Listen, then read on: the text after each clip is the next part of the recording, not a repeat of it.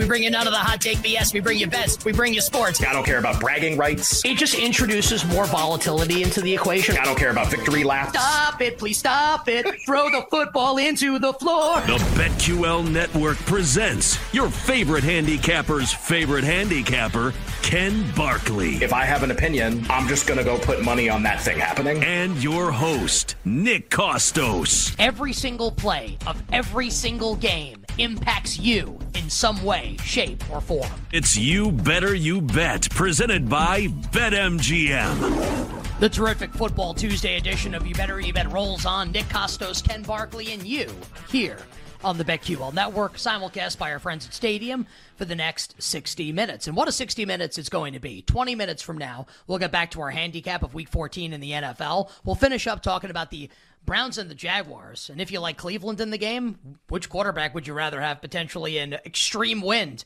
Joe Flacco, who might be able to whip the ball through the wind, who's played in tons of bad weather games in his career, or Dorian Thompson Robinson, who can definitely run the ball, and Joe Flacco can. So, pretty interesting there for the handicap for the Browns and the Jaguars coming up on Sunday, where we expect CJ Beathard to start in place of Trevor Lawrence. Pete Prisco from CBS Sports, like all but confirming that last hour that Lawrence will likely not play in the game with this high ankle sprain. CJ Beathard likely to start Sunday for the Jacksonville Jaguars. We'll also get to Sunday Night Football with the Cowboys and the Eagles, and then the Monday Night Football doubleheader Miami against Tennessee, and the Green Bay Packers visiting my guy, Tommy DeVito. You know, Tommy, Danny's grandson.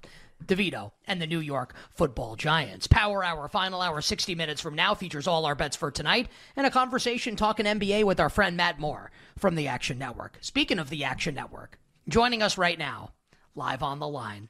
It's been too long. And you know, Ken and I were feeling really patriotic this morning feeling like we love our country, feeling like we love America. And when you think about America, Chevrolet, apple pie, Brett McMurphy, America's college football insider for our friends at the Action Network. Brett on Twitter at Brett underscore McMurphy. And you can check Brett out along with our good friends, Colin Wilson, who comes on the show all the time, our friend Stucky, who's been on the show a million times. These are great dudes and they do a great podcast, which we encourage people to check out. Big bets on campus. Uh, and Brett joins us now to talk bowl season in college football. And I believe is joining us live from Las Vegas, which is really awesome. And we really appreciate it. Brett, sincerely appreciate the time, my friend. Hope you and your family had a great Thanksgiving. It's Nick and Ken. Welcome back to the show. How's it going?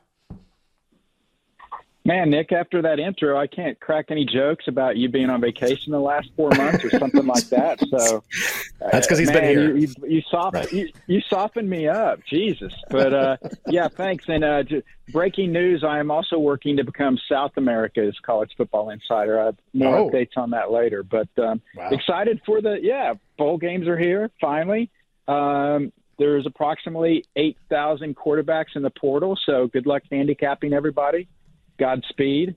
Um, but yeah, I'm excited to, to get the final 14 playoff here, and uh, we got we got 41 bowls left. Let's let's get at it.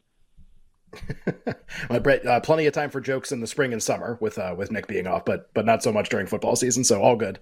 Um, I obviously want to ask you about the playoff semifinals, all of the bowl games, which you mentioned, like a bit of business. I think that just has to be cleaned up because I do think people are still curious about this. The Heisman Trophy obviously hasn't like formally been awarded. The finalists for the award have been announced. Uh, Michael, in no particular order, Bo Nix, Michael Penix Jr., uh, Marvin Harrison Jr., and Jayden Daniels from LSU. Now the betting market very, very, very, very heavily shaped toward Daniels winning as a result of Bo Nix losing the Pac-12 title. Also worth noting I don't know if you saw this, Brett. Bo Nix won Pac 12 Player of the Year. So, like, if people think Penix has a chance to win the Heisman, he didn't win Player of the Year in his own conference, which I think is not really a good sign necessarily. Is this like totally done, 100%? Like, you'll say with 100% certainty, Daniels going to win the Heisman?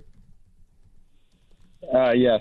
I, I really think that, Ken. I just, uh, you know, I wish there was some suspense there, but, you know, it was basically a two man race going into, uh, going in the Pac-12 title game.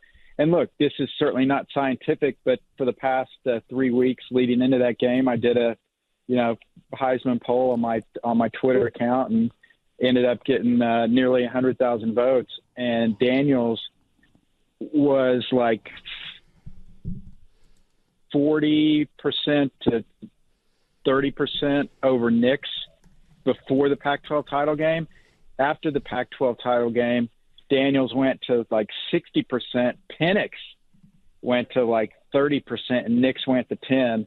Um, I just think, you know, and I've, I've told you guys this, and, you know, you guys have covered it in great detail. It's usually the best player on the best team playing on conference championship weekend with an asterisk unless you've got somebody that just put up just crazy numbers that you can't ignore.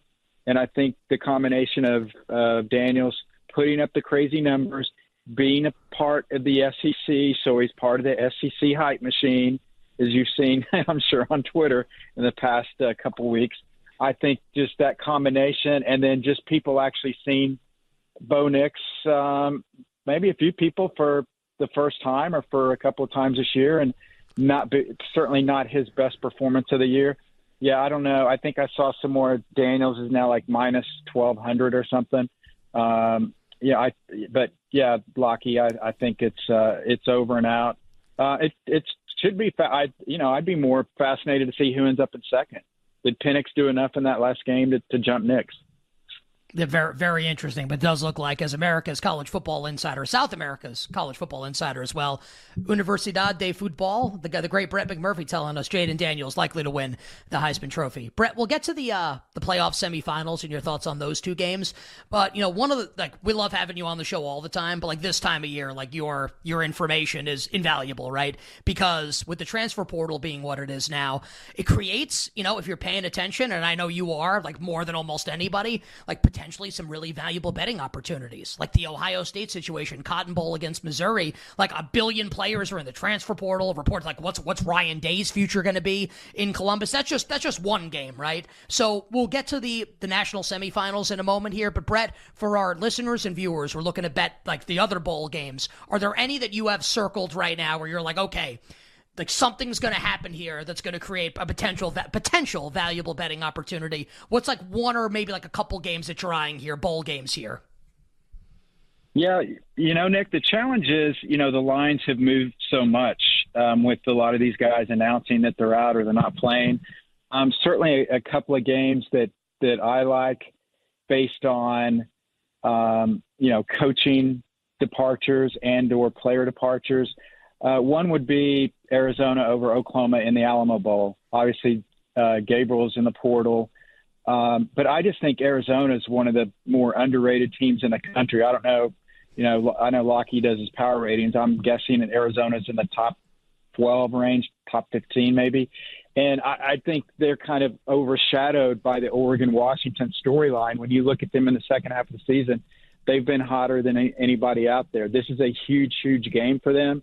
Not saying it's going to be meaningless for Oklahoma, but um, you know you're not going to have your starting quarterback for Oklahoma. The last I saw, I think the line's three and a half. I would like the Wildcats there. And then another one. Look, Captain Obvious here, but you asked me. Uh, Notre Dame over Oregon State. You know, ironically, last year Oregon State was on, on the other side of this equation. Florida had a number of players opt out. They barely had a full roster. Oregon boat raced them 35 to 3, whatever it was in Vegas. Now, this year, Jonathan Smith goes to Michigan State, takes half of his staff.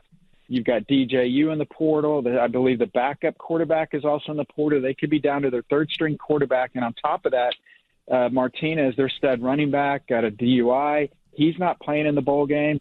And now you're going against a Notre Dame team uh, that should be motivated. But look, you're you're paying a hefty price. I think it's over ten now. But uh, those are those are two right now. I would just you know, stay on Twitter. I, you know, you mentioned Stuckey. He's got a good, um, he's got a good um, article up on ActionNetwork.com where he keeps track of all that, all the opt out, the transfers, and all that.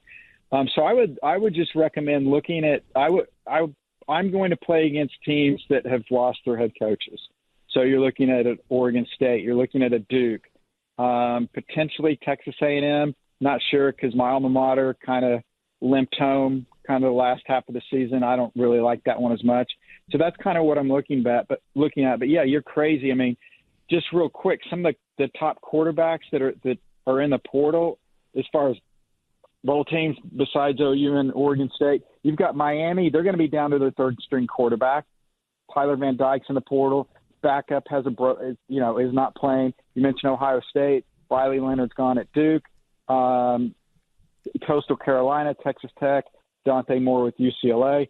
So you know you've got this you've got to stay online and and check because you know this thing literally changes every minute on who's going to play, and I think that's going to make that really challenging for folks trying to to get a read on the bowl games. Brett, we'll do the semifinals next, but just maybe a minute here on Georgia and Florida State, just because Florida State's been like the topic of the entire weekend. Didn't make the four team college football playoff apparently like the Florida legislature is going to like sue and like they put a million dollars in the budget to file whatever. Uh, they're in this game against Georgia, and I think a lot of people are going to look at this point spread. Georgia's favored by two touchdowns, and they're going to think probably what I think, which is like Georgia doesn't care at all about this game, and can Florida State kind of get enough motivation here to cover a really really big number? What do you expect from the Seminoles here in about a minute, just so we can leave time for the semifinals? Yeah, Lockie, I, I don't know because I I can't remember a team ever dealing with something like this. I mean, if you got, I'm sure you guys saw the video when they announced that they weren't in the playoff, and I mean, you could just you could just see the disappointment.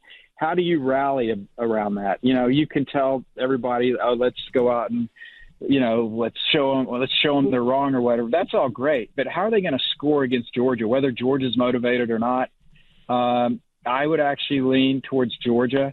I agree with you. What do they have to play for? Um, they're losing a big game. But I just think, again, Florida State's not a top four team, even though they have the motivational edge. I don't know how they're going to score many points. And, you know, if Georgia can get above 21, that may, that may be enough against a struggling FSU offense.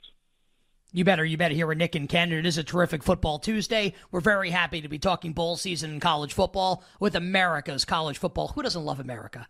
America's college football insider, our friend Brett McMurphy from the Action Network, the Big Bets on Campus podcast, on Twitter at Brett underscore McMurphy. Brett, let's go to the Rose Bowl. We'll talk about the playoff semifinal now with Michigan and Bama. And speaking of like videos uh, for the playoff announcements, the Michigan video when Alabama's announces the fourth team and their opponent, very funny. I think that's what Michigan wanted to see. Alabama instead of Florida State. Basically picked the winner of the game. Michigan a one point favorite here. The total is 45 and a half. So Bama's been getting bet a little bit. The under's been getting bet a little bit. Um, give us like a minute here, Brett, if you'd be so kind, so we save some time for Texas and Washington in the uh, Sugar Bowl on New Year's Eve uh, or New Year's night. What do you have for us here? Early thoughts: Alabama and Michigan in the Rose Bowl. Uh, yeah, Nick. Early thoughts. I like Michigan. I don't. Uh, it's weird. I like Michigan, but I don't really like Michigan. I I hate this pick, but I've got to pick a side. I'll take Michigan. I just think that they have been dominating this year. Yes, it was against the Big Ten, but they, you know, they were able to do fairly well offensively, over 30 points, basically 12 out of 13 games, 11 out of 13 games, and pretty much handled everybody they played.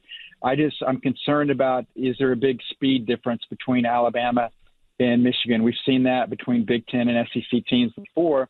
And look, I think everybody that likes Alabama maybe is going to look at the Georgia game and think that okay, there's no way Alabama's going to lose. But if you take a step back and look at their entire season, I mean, this was an Alabama team that you know almost lost to Texas A&M, almost lost to Arkansas, should have lost to Auburn, and that doesn't mean that team is going to show up.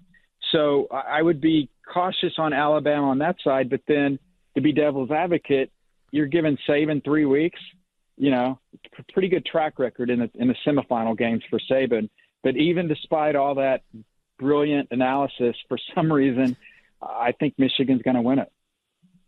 That's because they're going to win it, Brett. Don't worry about it. It's because they, they got this one, even though I, I wouldn't bet that number. Uh, Texas and Washington here, Brett. I only have like 30, 45 seconds here. Texas about a four, four and a half point favorite, way higher total than in the first semifinal, 64. Uh, what do you like here in less than a minute?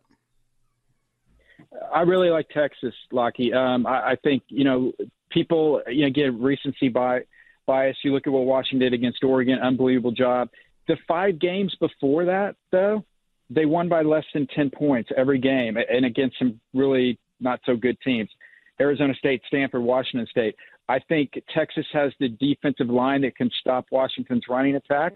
I think they can do that with only three linemen. I think they'll drop eight and make Penix, Penix beat them, drive it down the field. And that's like what some of those Pac-10, Pac-12 teams did um, in the second half of the season. I think Texas is, even though they're favored, I think they're just really undervalued because they've kind of been an afterthought.